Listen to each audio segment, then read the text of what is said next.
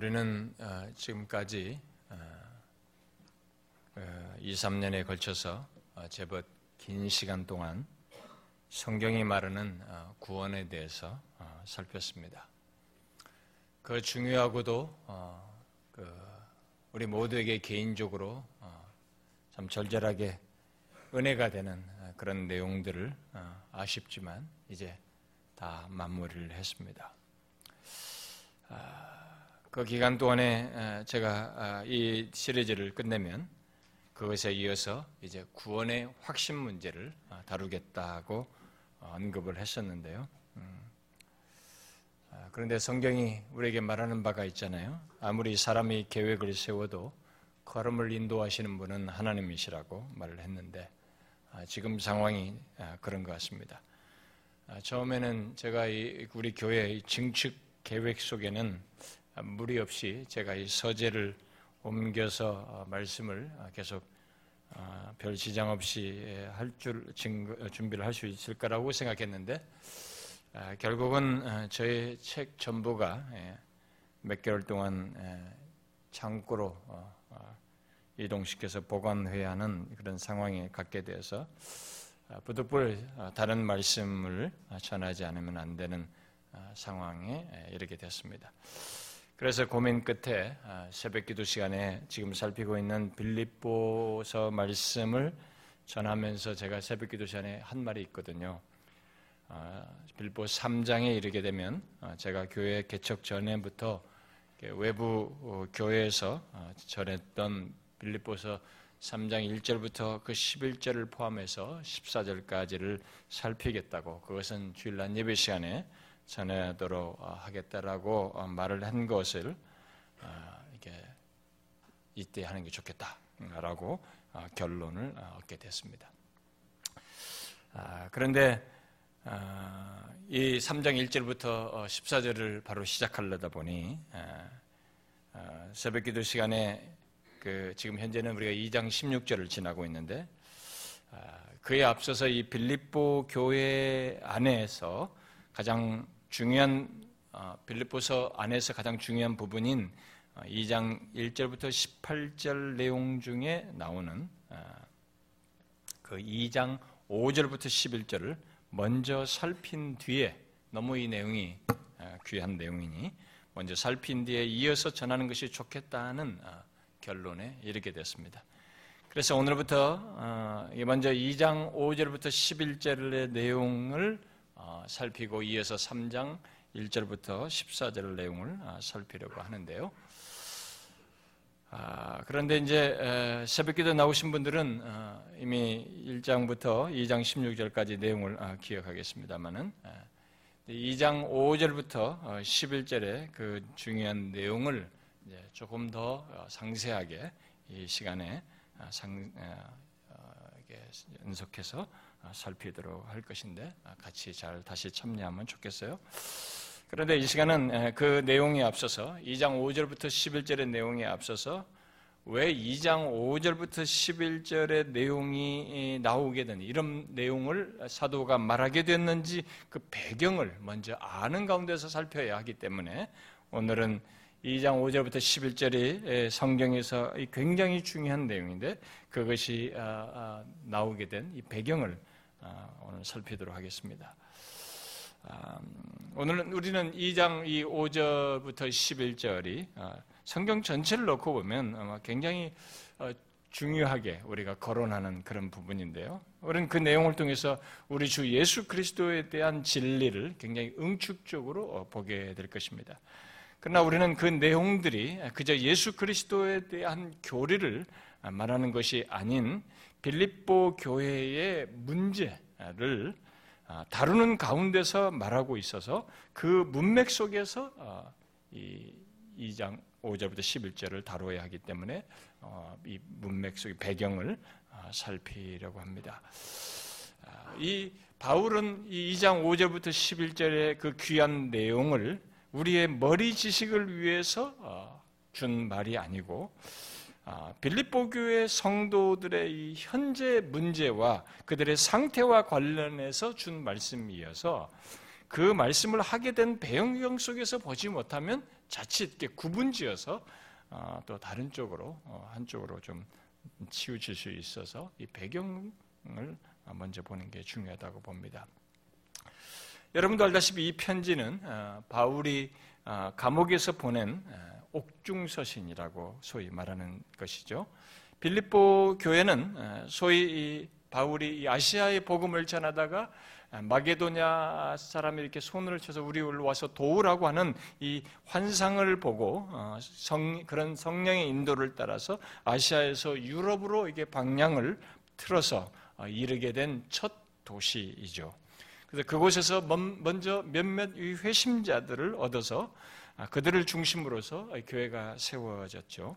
아, 여러분도 알다시피 자주장사 루디아가 바로 처음으로 빌보에 가서 복음, 어, 복음을 전하는 가운데 아, 회심하여서 루디아와 그의 가족이 아, 세를 받고 예수를 믿게 되었고 바울이 또 이렇게 어, 복음을 전하는 이런 과정 속에서 어, 이게 소유죄로 이렇게 누명을 써가지고 감옥에 갇혔다가 그 감옥에 갇힌 감옥에서 만난 이 간수 예, 간수가 아, 회심하게 예수를 믿게 되죠. 그래서 그의 가족이 함께 아, 세례를 받음으로써 이 두 가정이 처음에 시작으로 해가지고 세워진 교회가 아, 빌립보 교회입니다. 그렇게 이제 몇 사람으로 시작된 교회가 1장 1절에서 보다시피 감독들과 집사들까지 세워져서 어느 정도 이 조직을 갖춘 교회로 성장하게 됩니다. 바울은 그 교회가 처음 자기가 복음을 전했을 때부터 아, 지금 현재 이 감옥에 갇혀 있는 그 순간까지 다각적으로 자신을 돕고 아, 복음을 위한 일에 계속 참여한 것을 감사하면서 서두에 보면 그것을 먼저 감사하는 편지를 내죠. 먼저 감사하면서 자신이 감옥에 왜 오래 갇혀 있는지 왜 사도가 저렇게 감옥에 갇혀 하나님의 그 탁월한 종이 왜 저렇게 오래 감옥에 갇혀 있는가? 그래서 성도들이 의문을 갖는 거죠. 그래서 시험에 드는 사람들이 있어서 아, 그 의문을 가진 자들에게 어떤 대답을 또 해주기 위해서 또 그리고 그들이 아, 받고 있는 이 세상으로부터의 어떤 위협과 이런 아, 고난을 이렇게 고난에 대해서 위로해 주기 위해서 그리고 무엇보다도 에바브로디도를 통해서 듣게 된 이 빌립보 교회의 소식, 바로 교회 안에 생긴 이들 안에서의 다툼과 아, 그로 인한 이 불일치를 이렇게 바로 잡고 또 거짓 교사들, 거짓 가르침들이 들어온 것을 보고 아, 그들을 그것을 바로 잡아서 아, 믿음을 굳게 하기 위해서 이 편지를 썼습니다. 그런 다각적인 이유와 목적을 가지고 이 편지를 쓰게 되죠.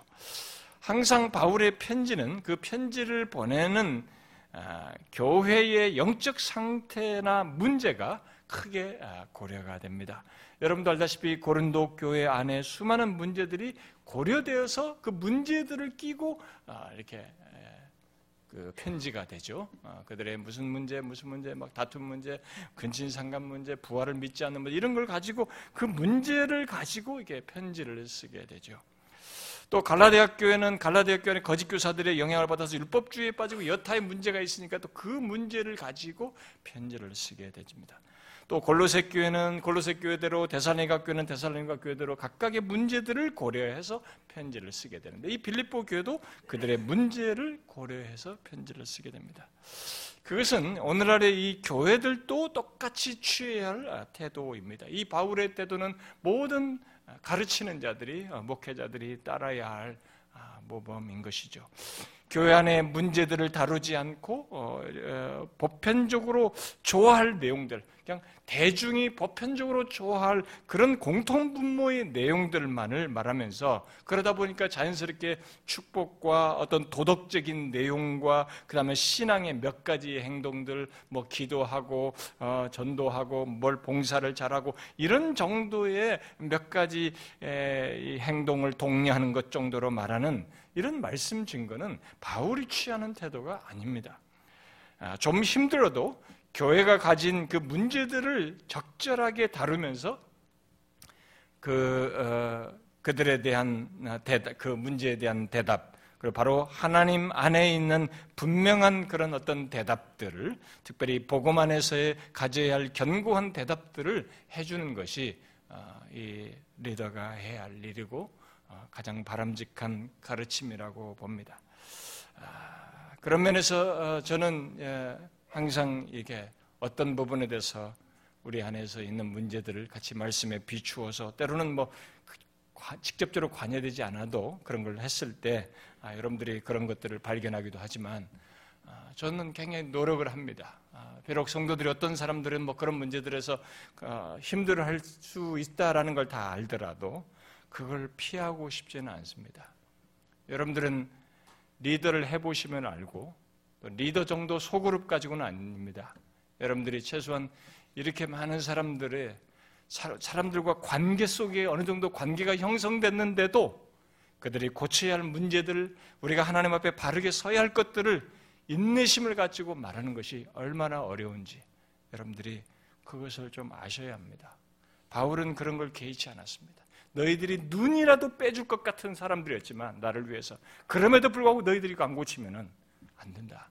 아주 예리하게 그들의 잘못들을 밝혀 주었습니다.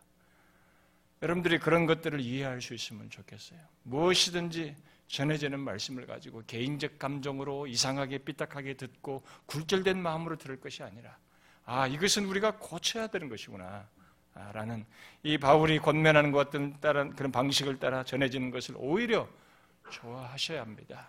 두루뭉실하게 보편적이고 그냥 복 받고 잘 되는 거 그런 거 듣고 예수 믿으려면 무당한테 가거나 다른 불교를 가거나 무속 종교로 가는 게 낫습니다. 기독교는 인격적이에요. 우리 속을 뒤집기는 하지만 우리를 거룩하게 변화시키는 것이고 구원의 여정을 가게 하는 것이 기독교인 것입니다. 바울은 지금 그렇게 하고 있는 것이죠. 오늘 우리가 살필 우리가 앞으로 살필 2장 5절부터 11절의 내용도 바로 이 빌립보 교회 성도들의 문제에 대한 해답으로 말하는 가운데 제시된 내용입니다. 그리고 3장 1절부터 14절 내용도 그들의 이 거짓 가르침을 말하는 가운데 나온 내용이어서 그런 배경 속에서 우리가 아, 살피게 될 것입니다. 그러므로 우리들이 2장 5절에 2장 5절부터 11절 말씀을 살피려, 살피기 위해서 그 배경을 이제 알아야 되는데 그 배경의 최소 내용은 1장 27절부터 2장 4절의 내용이어서 이것을 이 시간에 아, 보기를 원합니다. 자, 여기서 우리가 먼저 한 가지 아, 또 짚고 넘어갈 것이 있는데요. 그것은 우리들이 성경에서 소위 아, 기독론으로 말하는 내용, 아, 구체적으로 말해서 그리스도의 낮아지심과 높아지심을 핵심적으로 요약하고 있는 내용이 바로 이 빌리포스 2장부터 5절, 5절부터 11절의 내용인데 이 내용이 빌립보 교회의 성도들에게 교리 공부를 시키기 위해서 준 내용이 아니고 그들의 현재 신앙과 삶을 위해서 문제를 다루는 가운데 해답으로 제시하고 있다는 것을 우리가 분명히 아, 알고 어, 넘어가야 합니다. 아, 그것을 우리들이 성경의 체계적인 진리를 말하는 교리라고 하는 것이 아, 어떤 것이어야 하는지를 이것은 우리에게 말해주기도 합니다. 뭡니까? 단순히 지식을 위한 것이 아닌 우리의 신앙과 삶의 삶이 분리되지 않는 오히려 우리의 신앙과 삶의 진보를 위한 것이 교리이지 교리가 우리의 신앙과 삶과 분리되어서는 안 되는 것입니다. 만일 그런 것이 아, 이게 이런 신앙과 삶이 일치되지 않는 그런 교리 지식을 갖게 된다면 아, 그 교리는 아, 결국 자기 자신을 망치게 될 것입니다. 그 교리는 결국 죽은 지식이 되는 거죠. 그래서 아무리 정통한 교를 알고 있다고 해도 그가 말하는 정통은 결국 죽은 정통이 되는 것입니다. 그것은 기독교 신앙이라고도 말할 수가 없습니다. 그런 사람이 교회 안에 있다면 그런 사람을 살리는 사람이 아니고 마치 아이에게 칼을 쥐어준 것과 같아서 그것으로 남을 판단하고 정죄함으로써 정상적인 신자는 그냥 파괴적인 사람이 되는 것입니다. 실제로 교회 안에는 교리를 배우나 하나님의 진리 체계를 배우나 이것이 삶과 분리됨으로써 이 배운 교리를 무기처럼 쓰는 사람들이 제법 있습니다. 성경은 항상 놀라운 하나님의 진리, 여기 2장 6절부터 11절과 같은 놀라운 말씀 또는 교리를 우리를 우리의 신앙과 삶에 연결시켜서 우리를 바로 잡아줄 뿐만 아니라 더욱 강건하고 풍성한 상태로 이끌고자 하는 목적을 가지고 말하는 것입니다. 그러므로 우리는 여기 2장 5절부터 11절이 이런 그들의 실제적인 배경 속에서 그들의 실제적인 성장, 신앙과 삶의 성장과 맞물려서 주고 있다는 것을 기억하고 어, 보아야 합니다. 단순히 기독론이 어떻고 그리스도에 낮아지심이 어떻고 높아지심이 어떻고 그런 정도의 지식의 수준으로 보아서는 안 됩니다. 대답으로 봐야 돼요. 그런 우리의 현실, 나의 상태에 대한 대답으로 어, 제시하고 있는 것을 생각하고 그 내용을 보고자 해야 합니다. 자, 그러면 바울이 2장 5절부터 11절에서 말한 그리스도에 대한 그 놀라운 진리를 어떤 배경에서 곧 빌립보 교의 어떤 문제를 말하는 가운데 아, 말하는지 2장 1장 27절 이하를 한번 보십시오. 어떤 문제가 있다고 말하고 있습니까? 일단 그들은 교회 안팎으로 문제를 가지고 있었습니다. 안으로는 2장 3절에서 말하는 바대로 다툼과 허용으로 행하는 것이 있었고 그로 인해서 교회 안에 분당과 난임 그리고 당파적인 모습이 있었습니다. 그리고 밖으로는 28절에 언급된 대로 그들을 대적하는 사람들이 있었습니다. 그로 인해서 그들은 두려워하고 있었어요. 빌립보 도시 사람들은 대부분이 로마 시민권을 가지고 있었습니다. 그런데 그들은 예수 그리스도를 믿음으로 인해서 로마 시민으로 살, 어, 살던 이 많은 특권들의 방에게 타격을 입었습니다. 제약과 어려움, 심지어 박해를 받는 일까지 있었던 것입니다. 그래서 바울은 29절에서 그리스도를 위하여 너에게 은혜를 주신 것은 다만 그를 믿을 뿐만 아니라 또한 그를 위하여 고난을 받게 하려 하심이라는 말을 했습니다.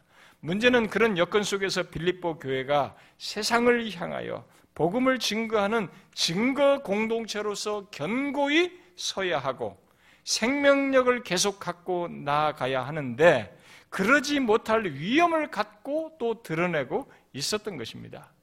교회가 견고히 서고 생명력을 갖는다는 것은 결국 교회에 속한 우리 개개인이 그렇게 견고해지고 생명력을 갖는다는 얘기예요.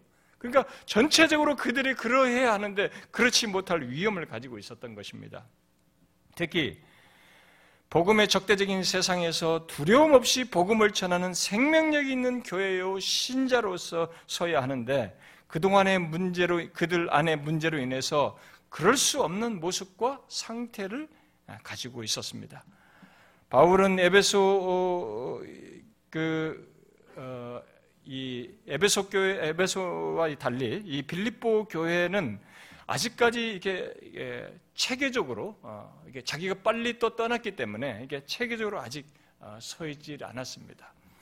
아, 그런데 이, 이들이 너무 뜨거웠고 회심이 분명하게 있어서 참 건강하게 나름 이렇게 막 뜨거운 모습으로 잘 성장하고 있었던 것이었는데 아, 아, 소식을 듣게 된 거죠. 에바브로디들을 통해서 그들이 안에 문제가 있다는 것을 듣게 됐습니다.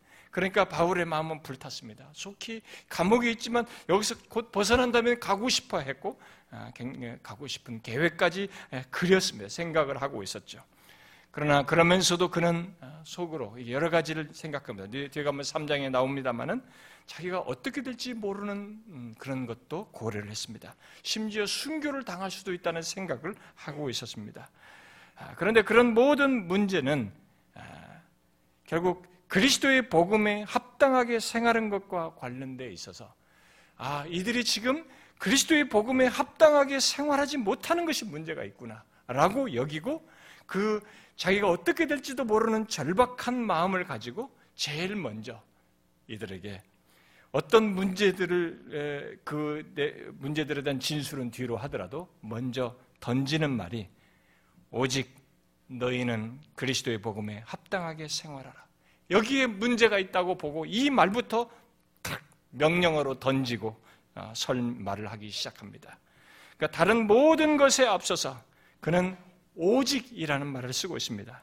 다시 말해서 이 한 가지가 있기를 바란다. 라고 말을 하고 있는 것이죠. 바로 그리스도의 복음에 합당하게 생활하는 것이 너희들에게 있어야 한다. 라는 말을 먼저 내뱉은 것입니다. 그것은 사실 사도 바울이 가진 삶의 목표였습니다.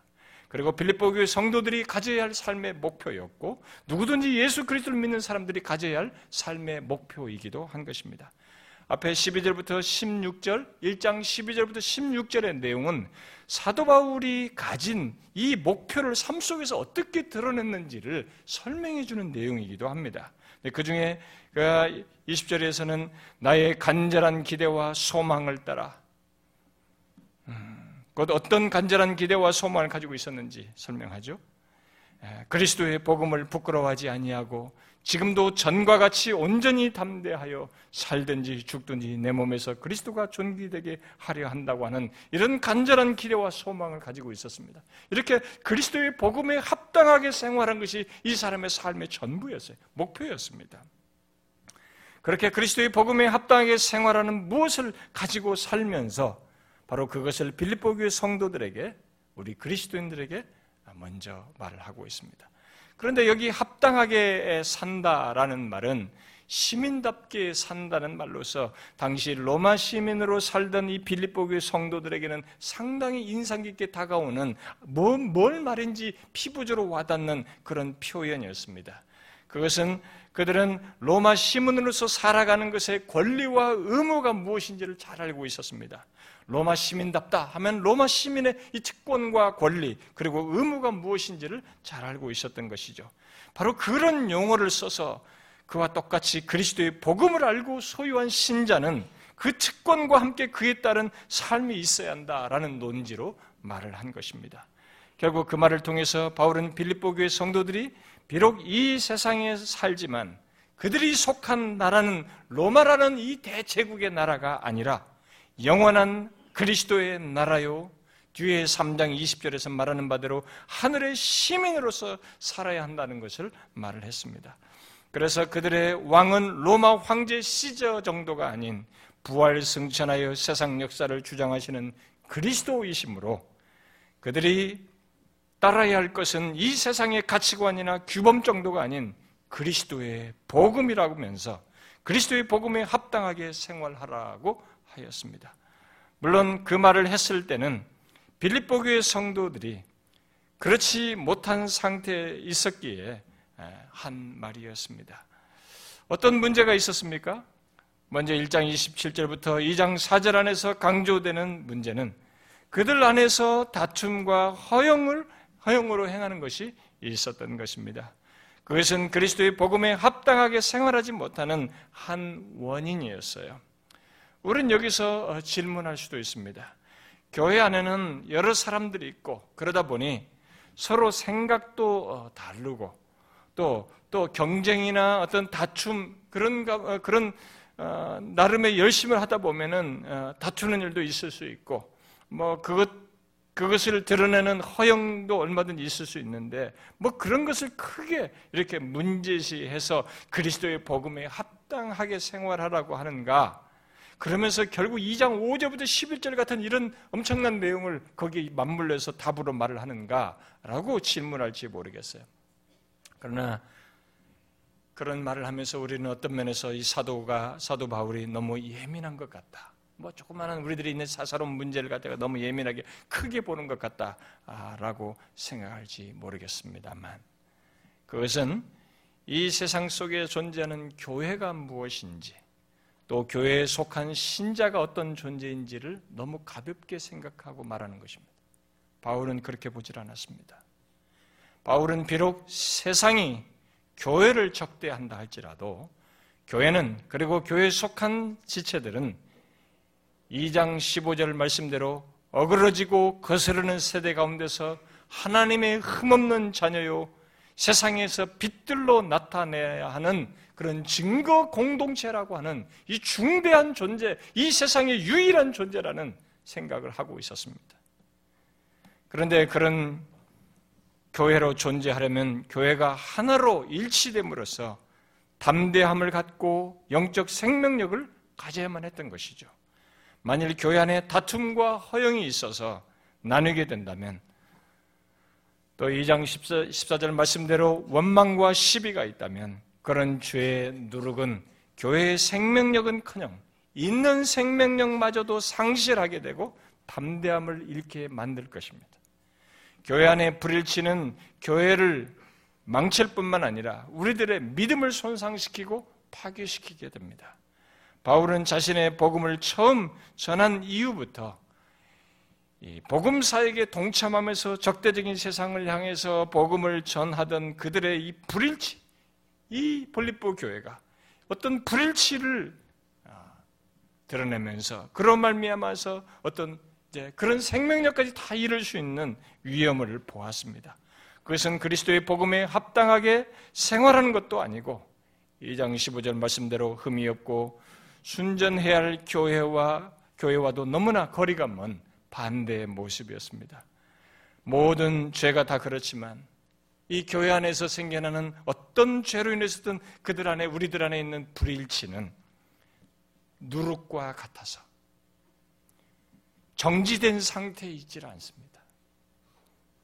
누룩은 점점점 퍼져서 이렇게 부풀게 하듯이 이 죄라고 하는 우리를 불일치하게 하는 이런 죄라고 하는 누룩은 점점 확산되어서 결국 교회를 망치고 각 지체들의 믿음을 파괴하는 것입니다.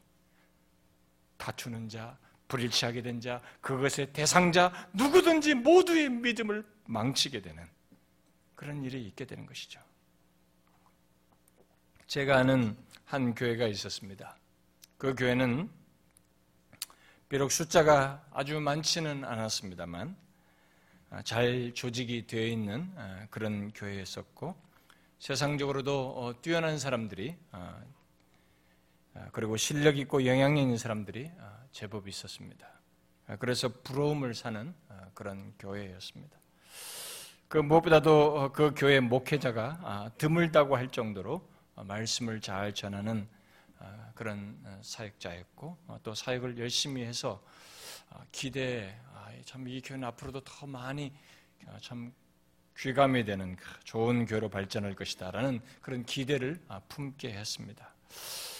그런데 구체적인 내용들은 몰라도 그들 안에 다툼과 허영이 빌립보 교회처럼 그런 것이 있었습니다.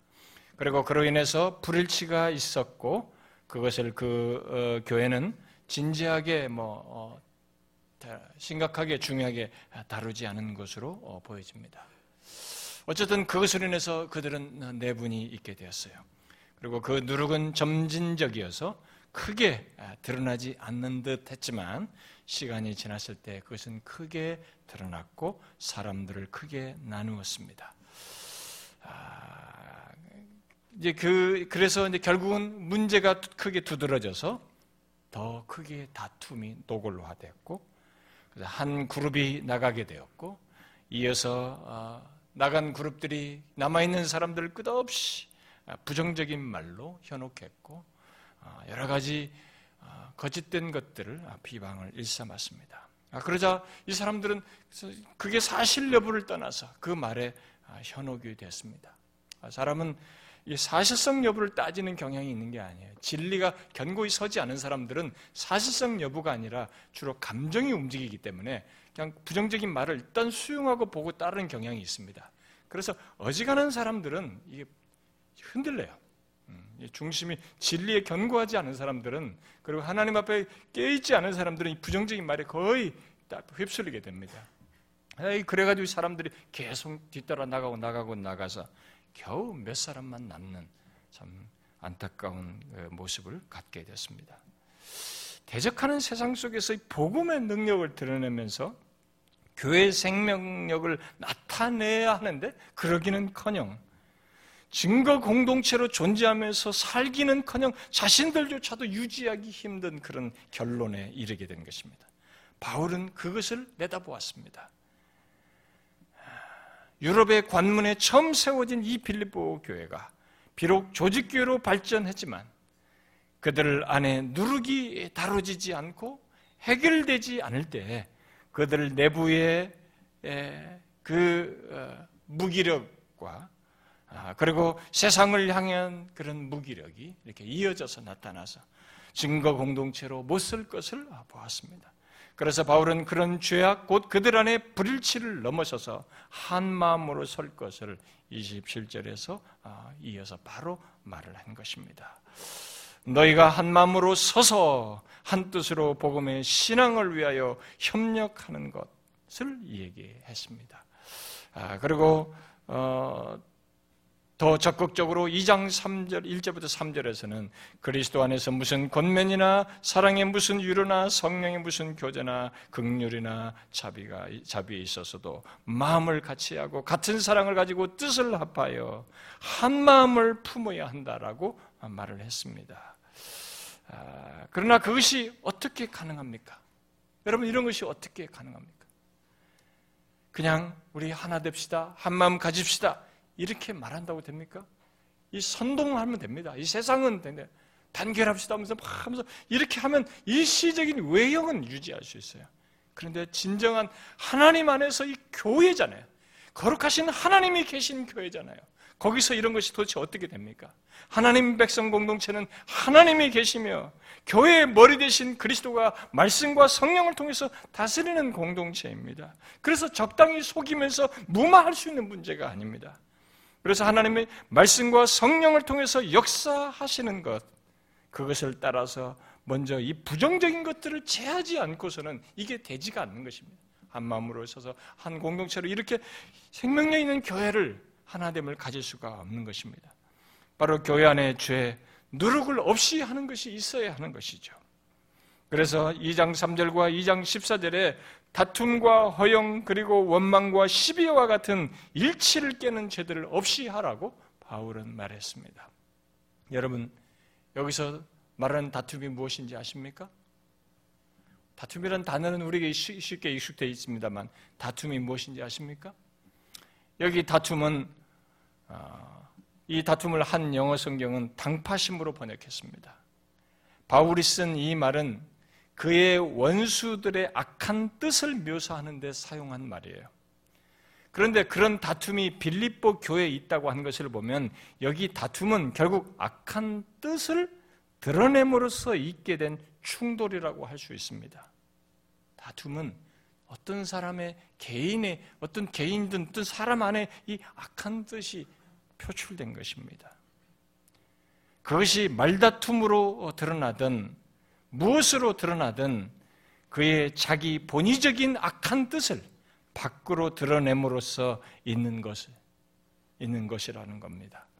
바울은 이런 다툼을 갈라디아서 5장에서 육체의 일로 말을 하고 있는데 우리말 번역에는 당짓는 것으로 말했어요.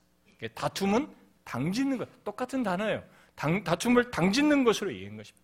이 말은 그렇게 번역된 것은 우리에게 시사하는 바가 큰 것입니다. 다툼은 결국 당짓는 것을 말하며 당짓는 것으로 분명히 드러난다는 것입니다. 실제로 보면 우리들의 경험 세계에서도 그렇습니다.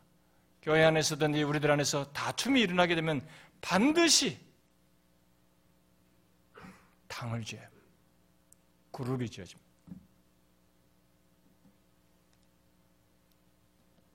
한 사람이 최소한 두 사람을 만듭니다. 그래서 바울은 이걸 없이 해야 된다는 것입니다. 교회 안에 이 다툼은 반드시 해결돼야 한다는 것이죠.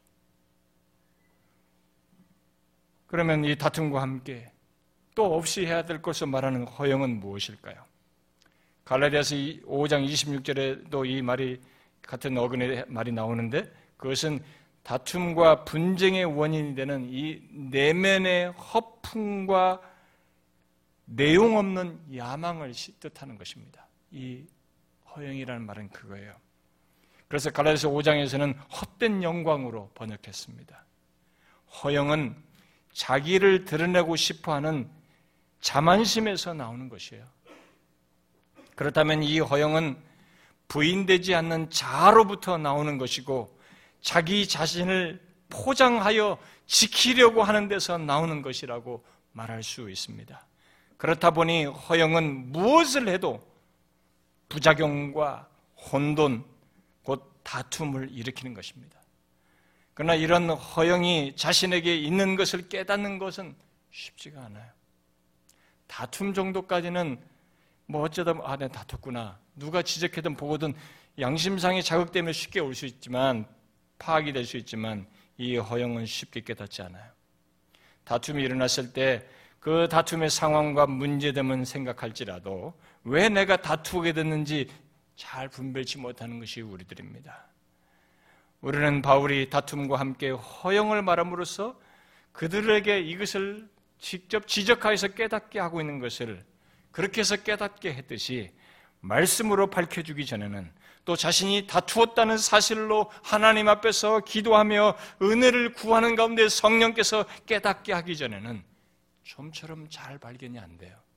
이 허영은 쉽게 잘 안 발견됩니다. 여러분은 자신 안에 있는 허영을 분별하십니까? 한번 생각해 보십시오. 여러분 안에 자신 안에 있는 이 허영을 분별하십니까? 다른 사람들과 충돌을 불러일으키는 그 다툼을 불러일으키는 이 허영을 분별하시느냐는 것입니다. 자기를 드러내고 싶어 하는 자만심에서 나오는 이 허영. 자기 자신을 포장하여 지키려 하는 데서 나오는 내용 없는 이 야망을 분별하느냐는 것입니다. 나를 드러내고자 하는 이 야망과 헛된 영광을 분별하느냐는 것입니다. 바울은 빌립보 교회 성도들의 다툼의 기저에 있는 이 허영을 보았습니다. 외적으로는 1장 17절 말씀이 말하는 바대로 전도의 열심과 그런 방법의 차이에서 오는 다툼처럼 드러났습니다. 아, 그런 것일 수도 있어요. 어쩌면 사도 바울과 이 관계 문제로 인해서 어떤 의견 차이 때문에 나온 다툼일 수도 있습니다. 아니면 교회 리더십을 얻는 문제를 가지고 서로 다투었을 수도 있습니다. 그들의 다툼이 구체적으로 무엇인지, 무엇이든지 우리가 명확히 여기서 알 수는 없지만 그 다툼의 기저는 바울이 명확히 지적했던 것입니다. 그 다툼의 기저와 원인은 바로 허영이라고 보았던 것입니다. 외적으로는 그럴듯한 명분이 있을 수 있어요. 복음을 전하자. 이렇게 하자. 뭘 하자. 바르게 세우자. 뭔가 외적인 명분이 있어 보이지만 일단 그 다툼을 했을 때 다툼의 기저는 허영이었던 것입니다.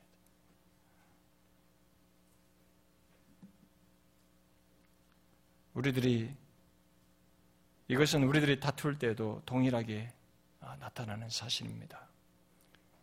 여러분들 중에 지금 누구와 다투고 있는 사람 있습니까? 그 기절을 보십시오. 그럴듯한 명분을 뒤로 하고 여러분 안에 있는 허영을 보십시오. 다투면서도 그것을 못 보십니까? 그렇다면 여러분의 영적인 상태는 아주 둔한 상태이거나 아직 영적인 분별력이 없어서일 것입니다. 바울은 그 다툼의 원인인 허영까지 없이 할 것을 말하고 있습니다. 적대적인 세상을 향해 증거 공동체로 서기 위해서 우리들의 생명력을 위해서 그것을 없이 하기를 원하는 것입니다. 그뿐이 아닙니다. 바울은 뒤에 그들이 또 다른 죄를 없이 해야 할 것을 말을 하죠. 2장 14절에서 말하죠. 원망과 시비를 없이 하라고 말합니다. 여기 원망과 시비는 과거 이스라엘 백성들이 광야에서 모세와 하나님에 대해서 나타냈던 것입니다. 물론 빌립보 교회 성도들은 그 원망과 시비를 교회 안에 교회 안에서 교제하는 가운데 또 일을 하는 가운데서 서로에게 나타냈던 것으로 보입니다. 그러나 중요한 것은 그런 악한 죄를 빌립보 교회가 그들 안에서 갖고 있었고 그로 인해서 서로 나뉘어 세상을 향하여 힘을 상실하는 그런 위험을 가지고 있었던 것입니다. 여기 시비는 앞에 2장 3절에서 말한 허영이 다른 모습으로 나타난 것이라고 할 수 있습니다. 곧 자기를 드러내고 싶어 하는 자만심에서 나오는 허영으로 알력과 외적인 논쟁을 하는 것이 바로 이 시비인 것입니다. 빌립보 교회 성도들은 이런 시비 속에서 다른 사람들을 또한 원망했습니다. 음, 이 사람은 안 하고 저 사람은 어떻고 이렇게 원망을 했습니다. 여러분 이런 모습이 교회 지체들 안에 있다고 한번 생각해 보십시오. 어떻겠습니까? 성령께서 생명력인 역사를 행하시겠습니까? 서로 이들에게 다툼과 허영, 원망과 시비가 있는 이런 교회 안에서 하나님께서 생명력 있는 역사를 행하시겠습니까? 우리들의 믿음의 진보가 있겠습니까? 특히 적자적인 세상을 향하여 담대히 복음을 전하며 복음의 능력을 드러낼 수 있겠습니까? 그렇지 못할 것입니다. 하나님은 그런 조건의 교회와 그런 조건의 신자를 억지로 사용해서 세상에 자신의 살아계심을 드러내시는 분이 아닙니다. 하나님은 비록 스스로 자신의 이름과 영광을 위해 하시는 일을 하나님 편에서 스스로 한다 할지라도 그런 조건의 교회 또는 신자를 다시 회복시키셔서 자신의 영광을 드러내시지 그런 조건에서 억지로 끌어다가 시키는 분이 아니십니다. 그래서 여기서도 교회 안의 지체들 간에 있는 이 죄악들 없이 하라고 말하는 것입니다. 그러면 우리 공동체는 이런 부분에서 어떻겠습니까? 어떠, 어떨까요? 오늘 한국교회의 현실은 뒤로 하고 우리들은 어떻습니까?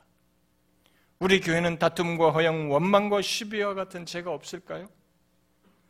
두드러진 사건으로는 없다 할지라도 우리들 안에 개인 간에 그런 죄들을 품고 말하고 행하는 것은 없을까요? 우리 교회가 강건하기 위해서는 또 존재 목적을 위해서 이 약한 세상에서 증거 공동체로 서기 위해서 주의 살아계심을 드러내며 하나님의 영광을 드러내기 위해서는 먼저 우리 안에 교회의 생명력과 우리의 믿음의 진보를 갖기 위해서는 우리는 이런 죄를 없이 해야 할 것입니다.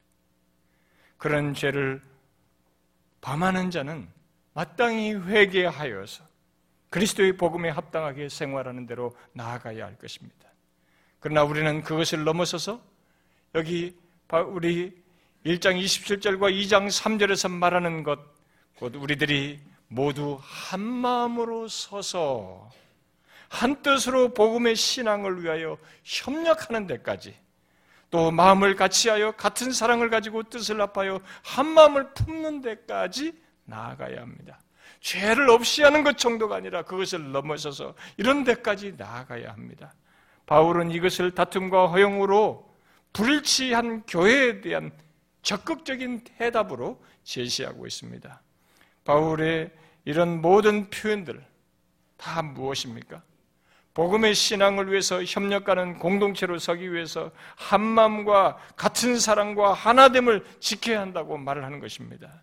성경에서 한 마음, 한, 한 뜻, 같은 사랑, 하나됨 얼마나 많이 강조합니까?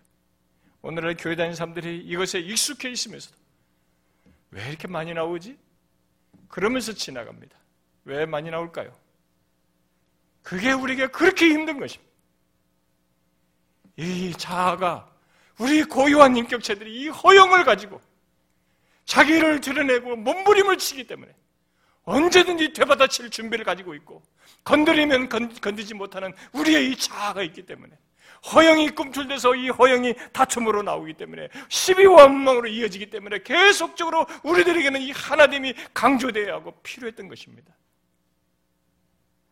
우리가 참교 주 목사님들하고 같이 나누면서 그러면 지난 몇 개월 동안에 우리 먼저 각 교회 복을 서로 나누고 난 다음에 공부를 하더니 뭐든 합니다. 열 교회면 열 교회가 교회 어려움이 있어요. 이 하나됨의 어려움이 있는 것입니다. 여러분, 예수 믿는 것에서 우리가 이르러야 할 건강하고 복되고 내 영혼이 살찌고 풍요로운 조건은 한 마음과 같은 사랑으로 하나됨을 지키는 것입니다. 성령이 하나 되게 하신 걸 힘써 지키는 조건 속에서 신앙생활을 하는 것입니다. 거기서 우리는 영적인 건강을 맛봐요. 믿음의 진보를 하는 것입니다. 바울은 이것이 예수 믿는 우리에게 구원의 증거라고 28절에 말하고 있습니다. 물론 우리가 그렇게 할 때 대적하는 자들에게는 그것이 멸망의 증거라고 말하고 있습니다. 우리가 한 마음과 그한 뜻으로 견고히 서서 있는 것이 우리들에게는 구원의 증거이고 그런 우리를 대적하는 이 세상은 대적자들은 그게 멸망의 증거라는 것입니다. 이것은 하나님께로부터 난 증거라고 말하고 있습니다. 그러므로 우리는 한 마음으로 연대하여서 굳건히 서고 한 뜻으로 복음의 신앙을 위하여 협력하는 하나됨을 통해서 우리의 구원의 증거와 대적하는 자들의 이 멸망의 증거를 더욱 선명하게 드러내야만 하는 것입니다. 물론 그 과정에서 우리는 고난을 당할 수 있습니다. 그러나 그것은 믿음과 함께 주어진 하나님의 백성들에게 허락된 선물이에요. 우리의 존재를 증명하는, 존재를 확인하는 하나님의 백성답다는 것을 드러내는 증거인 것입니다. 고난은 그래서 선물이에요. 은혜인 것입니다. 그러므로 우리는 어찌하든지 서로 마음을 같이하여서 같은 사랑을 가지고 뜻을 합하여 한 마음을 품어야 합니다. 이것은 우리들이 그리스도의 몸에 속한 자로서 바르게 행하고 있다는 것을 증거하는 것이기도 합니다. 여러분이 정령 그리스도의 몸에 속한 신자입니까? 정령 그리스도의 몸에 지체된 자입니까? 그렇다면 다툼과 허영을 마냥 허용하지 않을 것입니다. 대신 다른 지체들과 마음을 같이 하고 싶어 할 것입니다. 또 같은 사랑을 가지고 어찌하든지 뜻을 합하고자 할 것입니다. 여러분들은 그런 마음을 가지고 있습니까? 일시적으로는 사단의 방해를 받아서 시험에 빠지는 일이 있다 할지라도 결국 그럴 수밖에 없는 자들이라고 하는 것. 같은 마음으로 가지 않을 수 없는 존재라고 하는 것. 그래서 기꺼이 그러고 싶어 하는 마음과 태도를 갖습니까? 그것이 그리스도의 몸에 지체된 자들의 모습이고 말씀과 성령으로 다스리시는 그리스도의 다스림을 받는 신자의 모습입니다. 그러나 이것뿐만이 아닙니다. 바울은 그런 마음을 구체적으로 드러낼 것을 덧붙이고 있습니다. 어떻게요? 두 가지를 말합니다. 오직 겸손한 마음으로 각각 자기보다 남을 낮게 여기라고. 그리고 각각 자기 일을 돌볼 뿐만 아니라 또한 각각 다른 사람들을 돌보라고 말합니다. 문제를 지닌 빌립보 교회, 그, 그래서 무기력해질 수 있는 빌립보 교회에 바울은 적극적으로 이 두 가지를 가져야 한다고 제시합니다. 그러니까 그리스도의 몸된 교회는 마음을 같이 하고 하나님 안에 있는 같은 사랑을 가지고 뜻을 합하여 한 마음을 품는 것을 넘어서서 그것이 구체적으로 행동과 삶으로 드러나야 된다는 거예요. 어떻게 요 다툼과 허영이 있는 교회 성도들에게 먼저 적극적으로 무엇을 행동으로 드러나고 말합니까? 오직 겸손한 마음으로 각각 자기보다 자기보다 다른 사람을 남을 낮게 여기라고 말합니다. 겸손한 마음은 우리들의 관계 속에서 일어나는 모든 문제를 해결하는 최고의 대답이에요. 이게 어려워서 그렇죠? 이게 대답입니다. 그것은 앞에서 빌립보 교회의 문제로 말한 허영에 대한 대답이고 다툼과 시비와 원망에 대한 대답입니다. 겸손한 마음이 없으면 다른 사람을 나보다 낮게 여기는 것은 할 수 없는 것입니다. 그러므로 바울은 겸손한 마음으로 상대를 대하는 것을 해결책으로 제시합니다. 그러면 겸손한 마음은 어떤 것일까요? 여기 겸손한 마음은 이 세상에서 말하는 겸양 정도를 말하는 것이 아닙니다. 신자에게 하나님을 믿는 백성들에게 말하는 겸손한 마음은 하나님 앞에서 갖는 것입니다. 하나님 앞에서 갖는 것으로 뒤에 이 5절리에서 보다시피 하나님과 관련되어 있고 낮아지신 우리 주 예수 그리스도와 관련되어 있으며 성령 하나님의 역사와 관련되어 있는 것입니다. 그러므로 이 세상에서 흔히 말하는 겸손은 여기서 말하는 겸손이 아닙니다. 이 세상에는 겸손한 것 같은 것이 많이 있습니다. 특히 외형으로 그런 것처럼 행하는 거짓된 자기 경시라고 하는 것이 우리들에게는 흔하게 있습니다.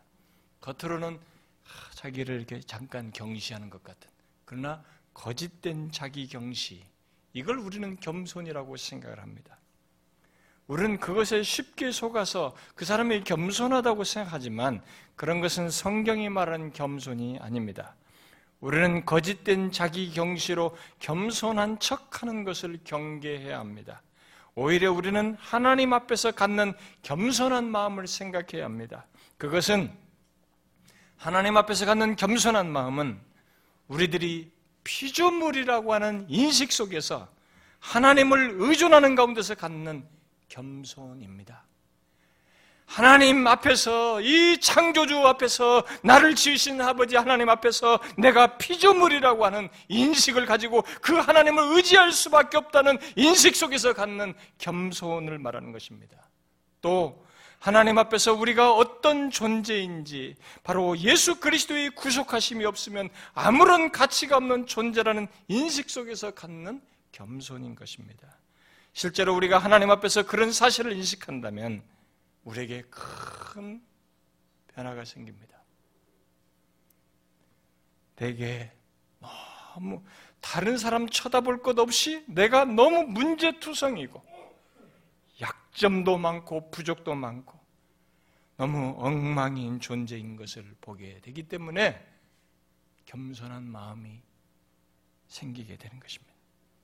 그래서 그런 나를 내세우기보다는 자기보다 남을 낮게 여기는 것을 할 수 있게 되는 것입니다. 여러분들은 이런 겸손한 마음을 알고 있습니까? 이런 마음을 드러내고 있습니까? 혹시 이런 마음이 없어 보이고 안 됩니까? 그렇다면 왜 그런지를 한번 보십시오. 그는 분명 자신이 피조물로서 철저하게 하나님께 의존할 수밖에 없는 존재라고 하는 것을 다시 말해서 오늘이라도 하나님께서 나를 데려가시면 가야 하는 이런 피조물의 한계를 가진 존재라고 하는 것을 인식하지 못하기 때문에 그런 것입니다.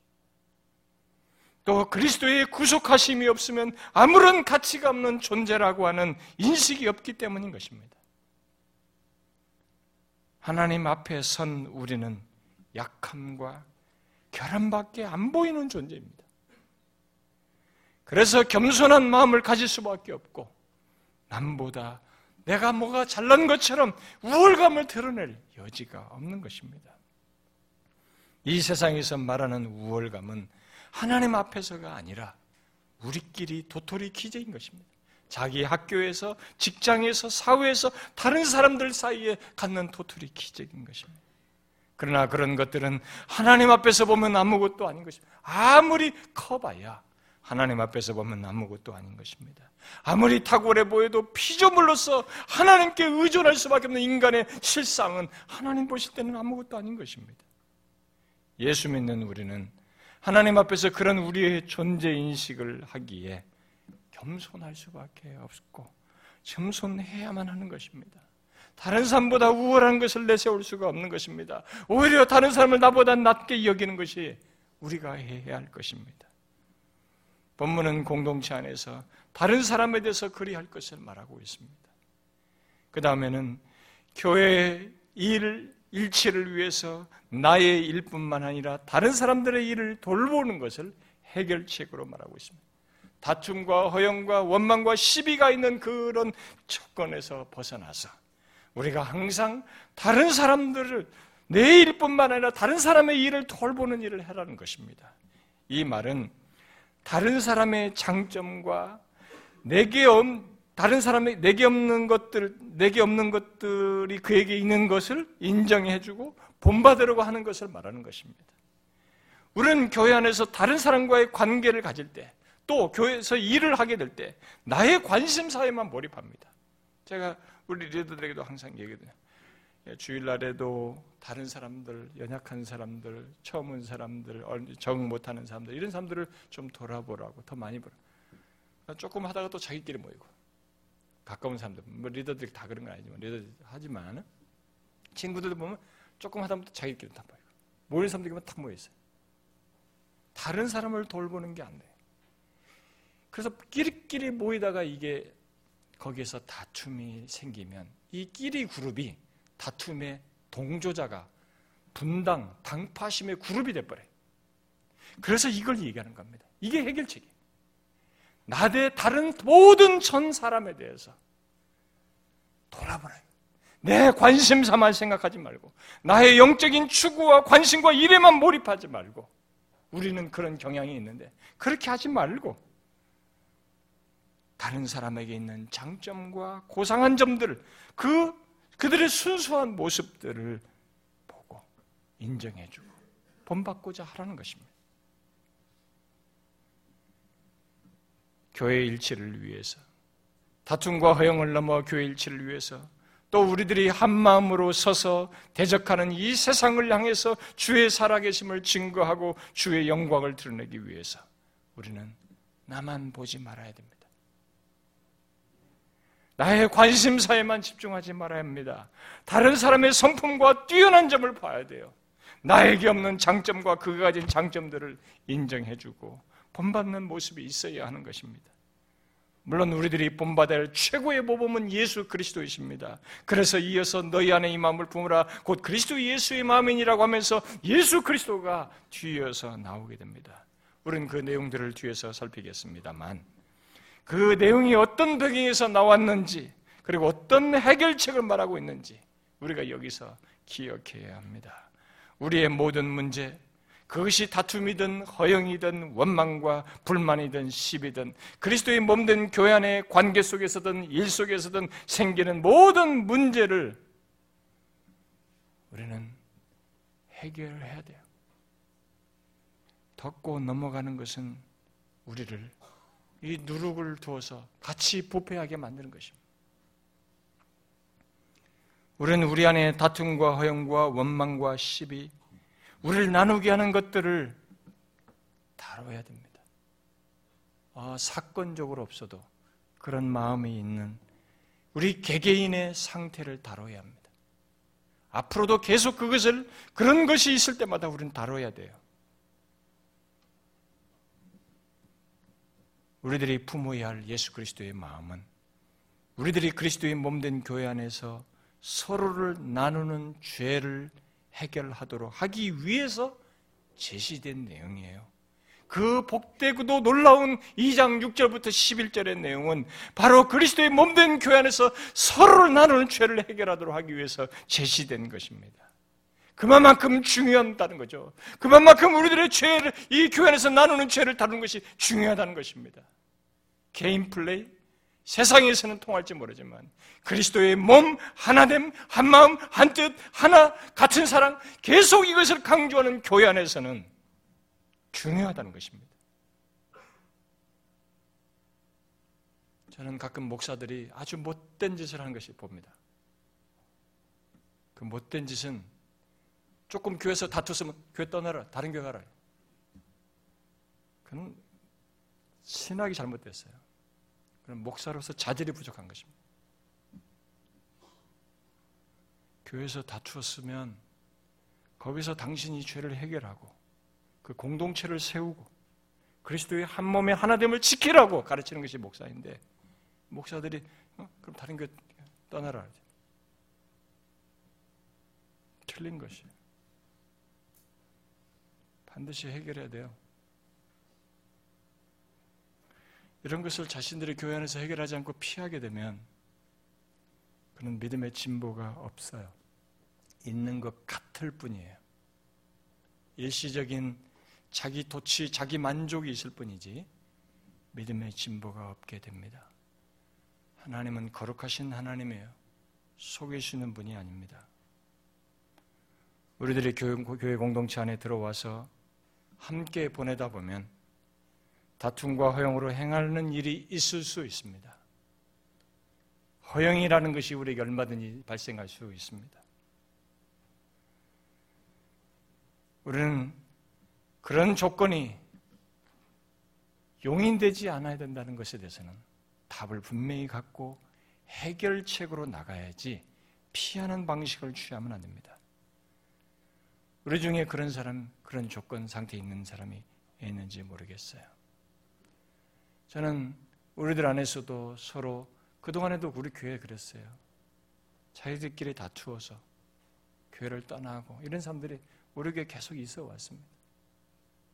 그래서 제가 너무 다투는 것이 힘신데 교회 안에서 그래도 절대로 영향력 크게 미칠 것 같아서 다투는 사람을 제가 불러다 놓고 이렇게 중재를 하고 화해를 해도 참 그걸 진실하게 회개해서 회복하는 사람은 젊은 사람들은 좀 잘해요. 나이 드신 분들은 참 안 됩니다. 언젠가 꽁 하다가 이게 오랫동안 지속하다가 결국 어떤 계기가 되고 그것과 상응하는 딱 부정적인 것이 다시 맞히면 이것과 연결시켜가지고 결정을 해요. 그건 지나 해결했으면 묻어버리고 지나버리고 다시 이 문제를 새롭게 다루어서 나가야 되는데 그것과 이것 사이를 딱 연결시켜서 부정적으로 해결해요. 그리고 제가 이렇게 중재를 하면 둘 다다 나를 뭐라 합니다. 당신은 이 사람 편 들어서 나를 지금 데려왔다고 생각하고 이 사람은 당신이 지금 이 사람 편들어 나를 데려왔다고 생각해요. 얼마나 안타까운지 몰라요. 저는 목회를 하면서 제일 힘든 것 중에 하나가 지체들이 다투는 거예요. 그러면 하나님 앞에 기도하면서 하는 기도 내용 중에 하나가 이겁니다. 제가 너무 목회를 잘못하고 있다. 어떻게 하면 좋겠나?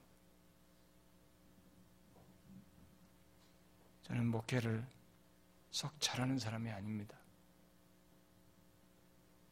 저는 지금까지 세월 나중에 다 끝내고도 저는 후회를 많이 할 것이라고 봐요. 저는 목회를 별로 잘하지 못합니다. 능력이 안 되니까 바둥바둥 됩니다. 다른 사람은 설교 시간 5시간 하면 될 것. 저는 펜으로 쓰면서 시간 질질 끌면서 시간이 괜히 많이 걸리고 그러니까 효과성이 떨어진 목회를 하고 있습니다. 여러 가지 많이 부족해요. 그러나 한 가지 소원은 바울이 이렇게 목회적으로 각 교회를 돌아보면서 그들을 문제가 많지만 어쨌든 진리 안에서 건강한 교회를 세우려고 했듯이 저도 그렇게 하기를 원할 뿐이에요. 그러나 의외의 반응을 많이 겪습니다. 제가 여러분들을 위하고 여러분들 뒤를 닦아주고 좋게 하고 차 좋은 데 비율을 맞춰줬으면 저의 대적자들은 상대적으로 적을 거예요. 그러나 저한테 불만을 가진 사람이 많은 것은 여러 이유 중에 하나도 있겠지만 그런데 동조를 안 해주고 그런 잘못된과 바른 것을 교정해주고 지적해주고 이끌어주는 것을 대개 불편하게 하는 것입니다. 그러나 아십시오. 다툼과 허영과 시비와 원망과 뭐든지 공동체의 누룩이 되어서 우리를 손상시키고 생명력을 앗아가는 죄는 피하는 게 아니에요. 반드시 해결해야 됩니다. 그게 당사자도 살고 우리 교회를 살리게 하는 것입니다.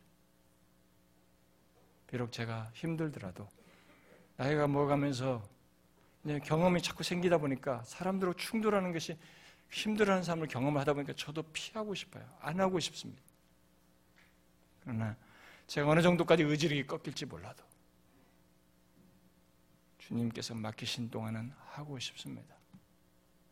좀 힘들어도 바로 잡아주고 권면해주고 하려고 합니다. 그런 권면이 너무 싫고 자존심이 상하면 여러분 이 대답을 가지고 씨름 좀 해보세요. 하나님 앞에 씨름하십시오. 제가 여러분들을 잡는 것도 아니고 미워하는 것도 아닙니다. 어찌하든지 바른 게 신앙생활을 하기를 바래서 저는 목회자로서 하는 것입니다. 우리도 이런 문제가 있으면 반드시 고쳐야 됩니다. 그래야만이 우리 교회가 생명력을 유지할 수 있습니다. 여러분, 우리 교회도 생명력이 소식될 수 있습니다. 그런 증세가 있습니다, 여러분. 교회적인 전체 회개를 해야 할 필요가 있는지도 모르겠어요. outside, 밖을 두고, 이게 뭔가 자신의 마음에 개인적인 그것이 있는 거죠.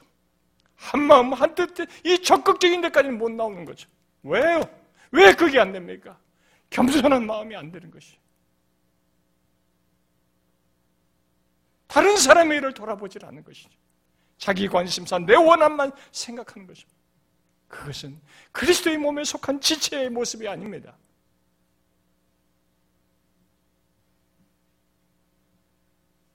여러분, 하나님 앞에서 정직합시다. 주의 말씀에 비추어서 하자고요. 개인적인 감정과 사적인 감정과 미혹된 생각과 그런 것이 아니라 하나님의 말씀에 비추은 바를 따라 성령께서 주시는 감동을 따라 정직하고 진실하게 반응하자는 것입니다. 그래서 어찌하든지 바울이 여기서 적극적인 메시지로 준 것처럼 한 마음 한 뜻으로 우리가 그리스도의 마음을 품어서 건강한 공동체, 생명력 있는 공동체, 증거 공동체로 서서 이 배약한 세대에 정말 사람들이 방향을 얻지 못합니다. 그런데 교회가 지금 답을 못 해주고 있습니다. 이 포스트 보던 시대에 자기밖에 모르는 세대 속에 안식처를 제공해 줘야 되는데 우리가 그걸 못 합니다. 근데 우리부터 힘이 빠지고 있어요. 아닙니다. 우리 안에서부터 견고해야 하는 것입니다. 사랑하는 지체 여러분, 저의 많은 부족에 목회 리더십이나 모든 것에서 많은 부족이 있다 할지라도 제가 다 못합니다. 여러분들이 이 말씀을 따라 함으로써 우리가 같이 메꿔야 되고 같이 참여해야 됩니다. 여러분들이 각각이 그렇게 하셔야 합니다. 서로의 지체에 대해서 겸손한 마음으로 자기 입 아니야 다른 사람을 돌아보셔야 합니다. 그렇게 함으로써 우리가 건강한 교회를 세워야 합니다. 거기에 함께 하십시오. 주께서 우리 교회를 불쌍히 여겨주시고, 그래도 이 세대 속에서 쓸모가 있는 교회로, 주의 살아계심과 성령의 역사가 있는 교회로 사용하셔서 증거 공동체로 견고히 서게 해주시기를 바라고요. 이 교회 속한 저와 여러분이 그 가운데서 믿음의 진보를 계속 잘할 수 있도록 해주시기를 구합니다. 기도합시다.